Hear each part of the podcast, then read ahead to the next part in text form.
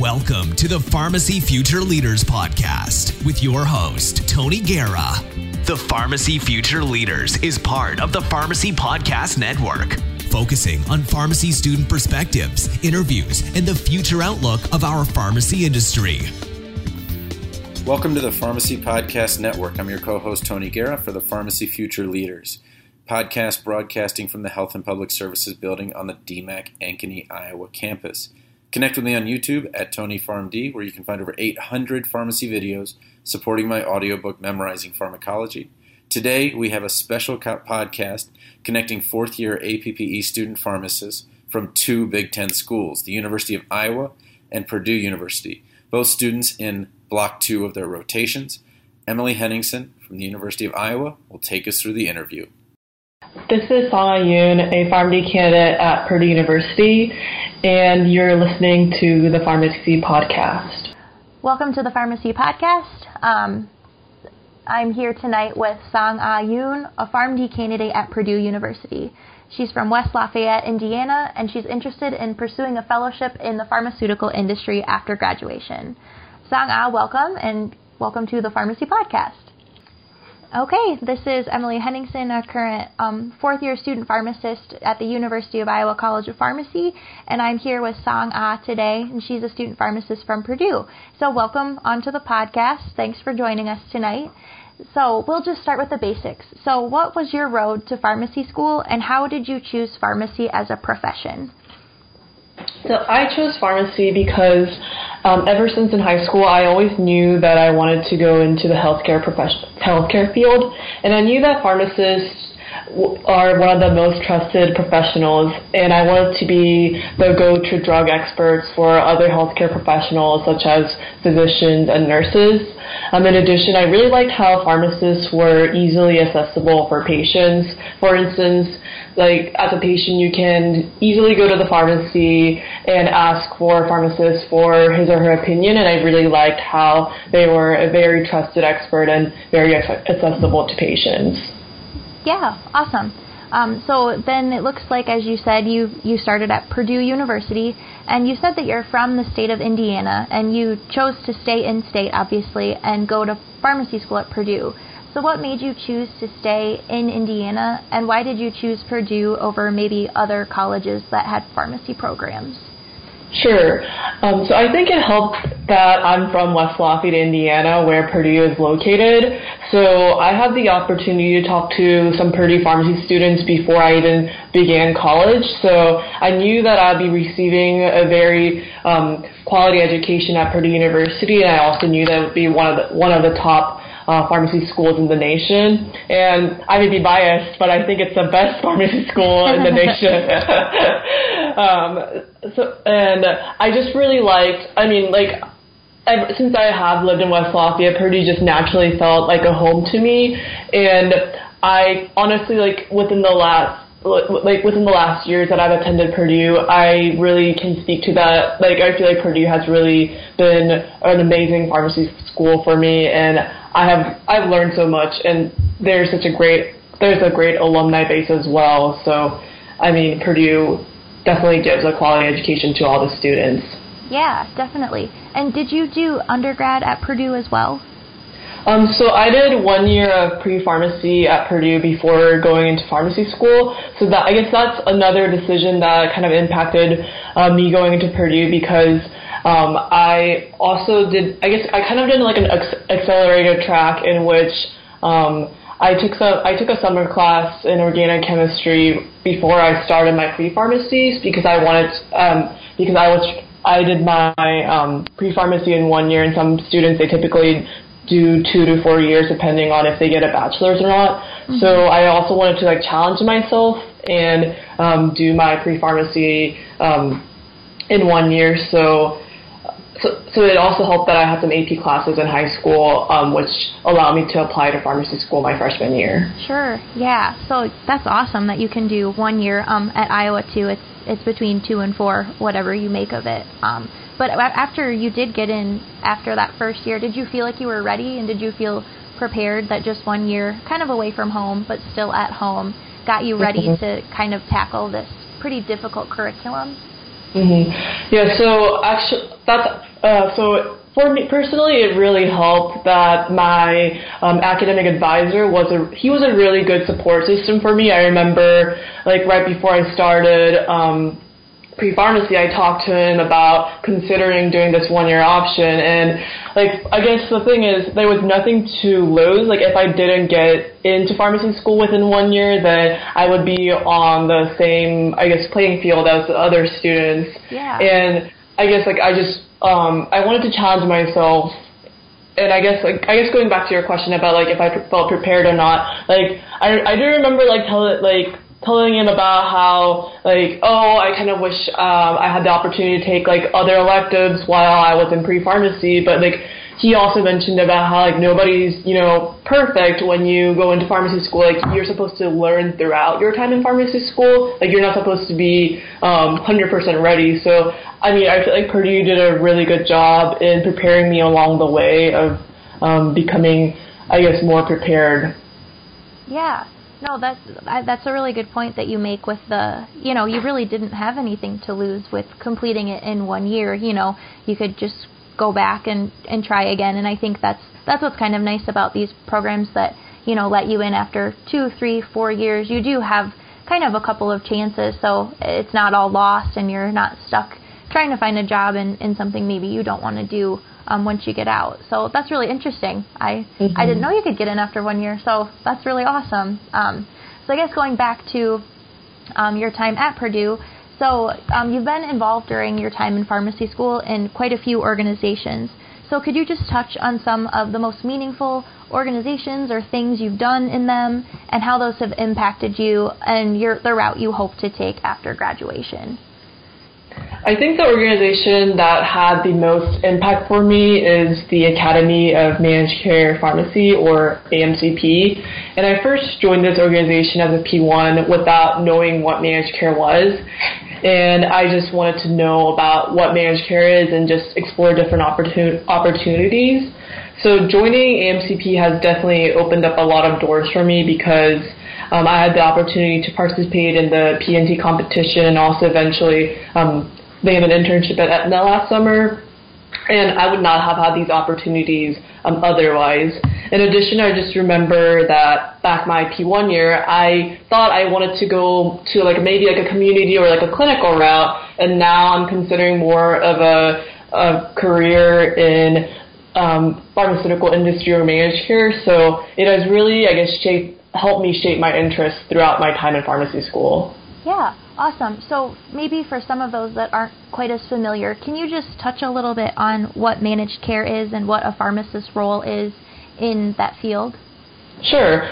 So for managed care, I would say that it can be part of any setting in pharmacy. So for instance, in a community setting, when you're when a pharmacist is working with prior authorization that's related to managed care, and or for instance in a hospital setting, if a pharmacist is on the P M T committee and deciding what drugs to add to the hospital's formulary, formulary list, then that's also part managed care. So that's also something that I really liked about it, is that no matter what setting a pharmacy you go into, it's always something that you're practicing.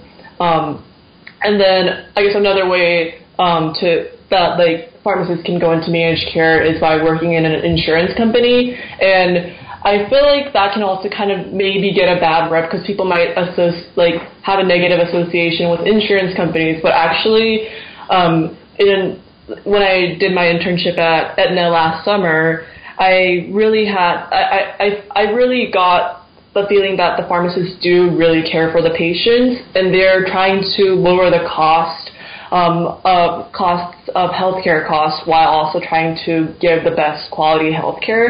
So it's about, I guess, about balancing costs, but also trying to provide the patients the best possible, best best quality healthcare. Yeah, that's really awesome. Cool.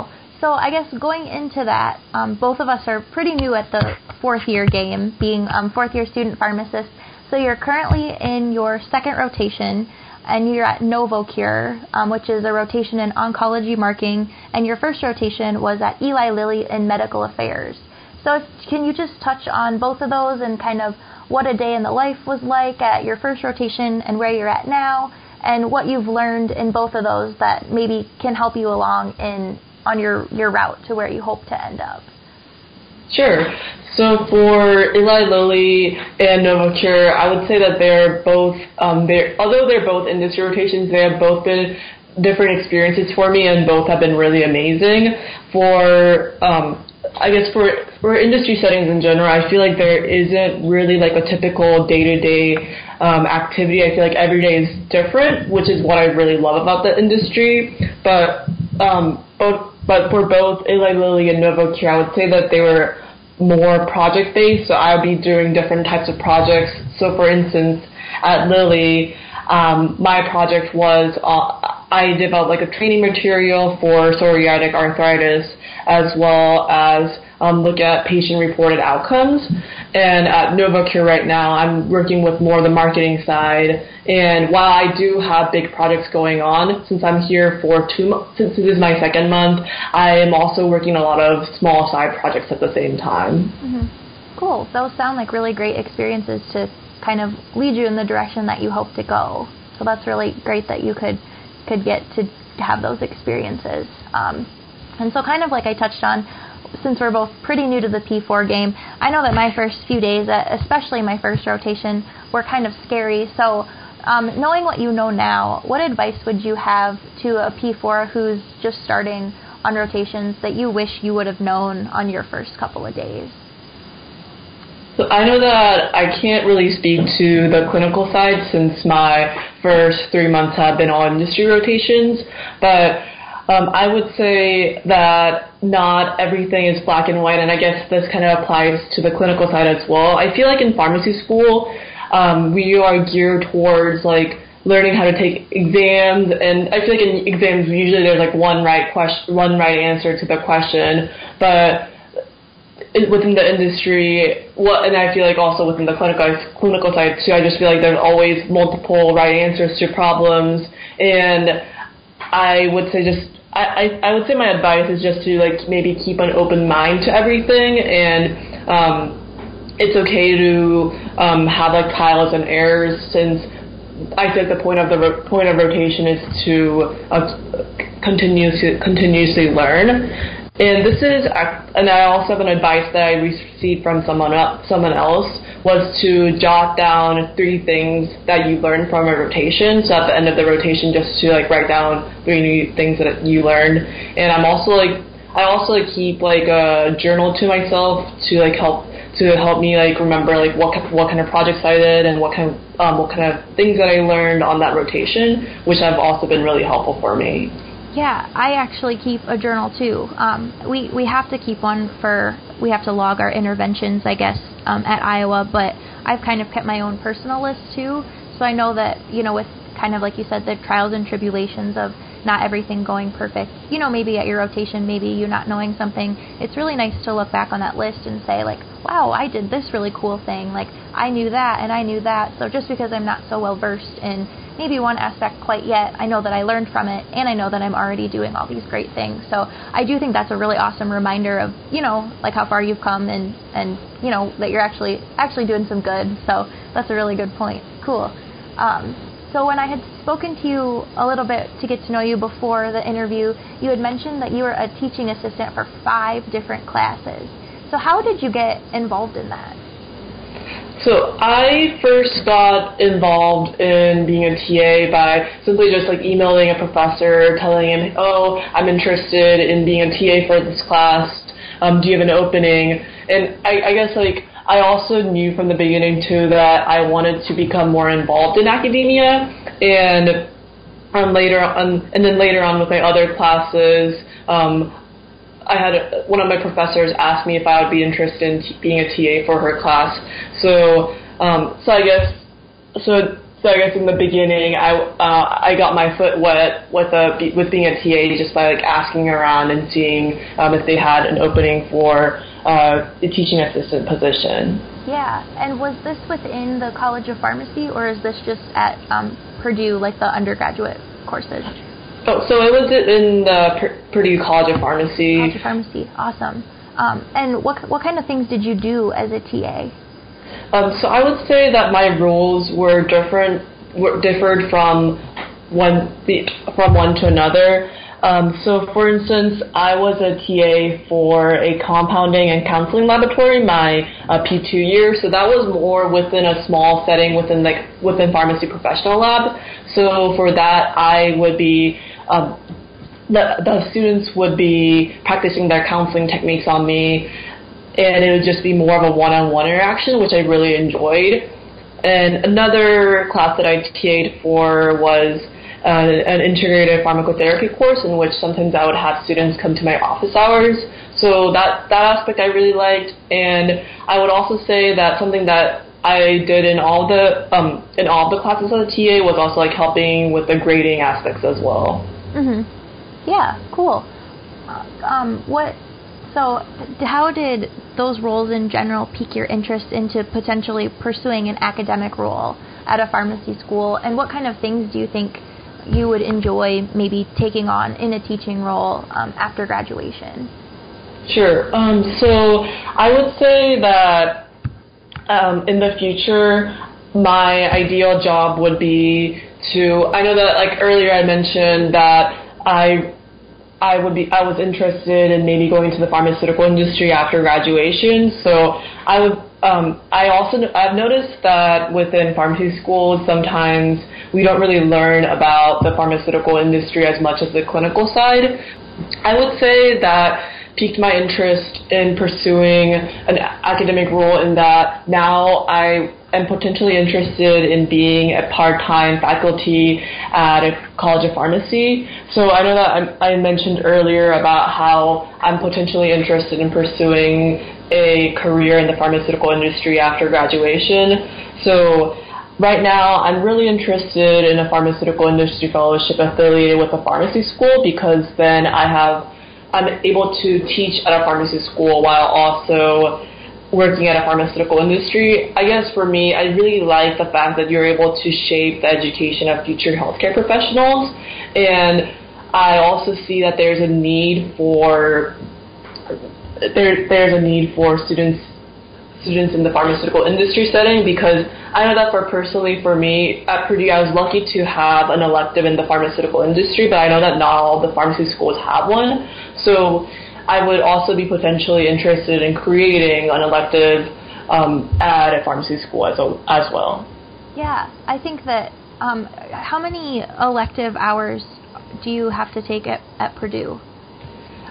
I, it, it actually recently changed because we had to add an immunization elect, immunization elective. So I think right now it's eleven credit hours for electives. Okay, I think we were twelve. So I know that, um, like you said, with maybe having an elective that people can kind of take to, to pique their interest, I think that would be great, because I know that some of the um, potential areas that I'm pursuing came from an elective. Like, I know that I learned in the classroom just the basics, but really those electives helped push it a step further and, and really get me interested in a couple of topics. So I think that that would be really helpful, you know, for students who maybe think that that's something they want to get into, especially the pharmaceutical industry, but they're not quite sure.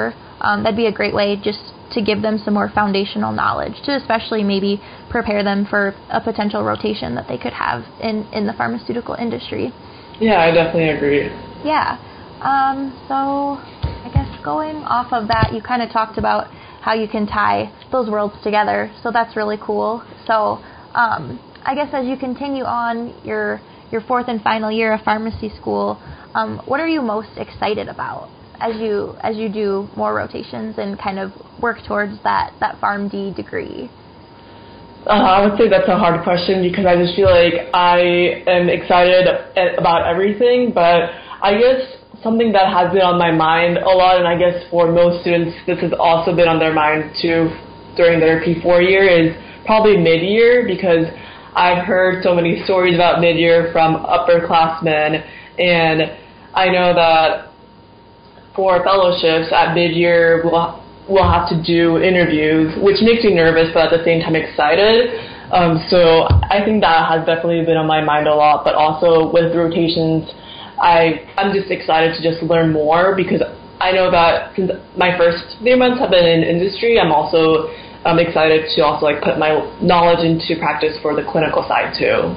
Yeah, I think so too. Um, so going back to mid-year and the fellowship, So can you maybe explain to the listeners what a fellowship is and how maybe it's different than a residency, and then the type of, obviously you want to go into industry, so is a fellowship something that people working in the pharmaceutical industry, is it something that they need to get a job there in that setting? Sure. So for pharmaceutical uh, industry fellowships, um, I guess how it how it's different from residencies is that at mid-year for fellowships, students typically interview at mid-year for um, different positions, while for residencies, students typically learn more about the residency programs and apply. Uh, and uh, and I believe that they write their letter of intent after the after mid-year, and then residency students, like students applying for residency, typically have interviews in February, while for fellowships it's usually in January. In regards to if fellowship is absolutely needed um, to get a position in the industry, from what I've heard from my mentors and also alumni, is that it's not absolutely necessary, but I've heard that the skill sets that you gain from going through a fellowship is some is similar to, like, let's say you do like a one-year fellowship. It's I've heard that it's similar to a three to five-year work experience. So, sure. um, so that's definitely very valuable. And I also see that there's a lot to learn with, um, a lot to learn with fellowships, because I know that um, some fellowships also offer mentoring within the fellowship, which which I also think is very valuable.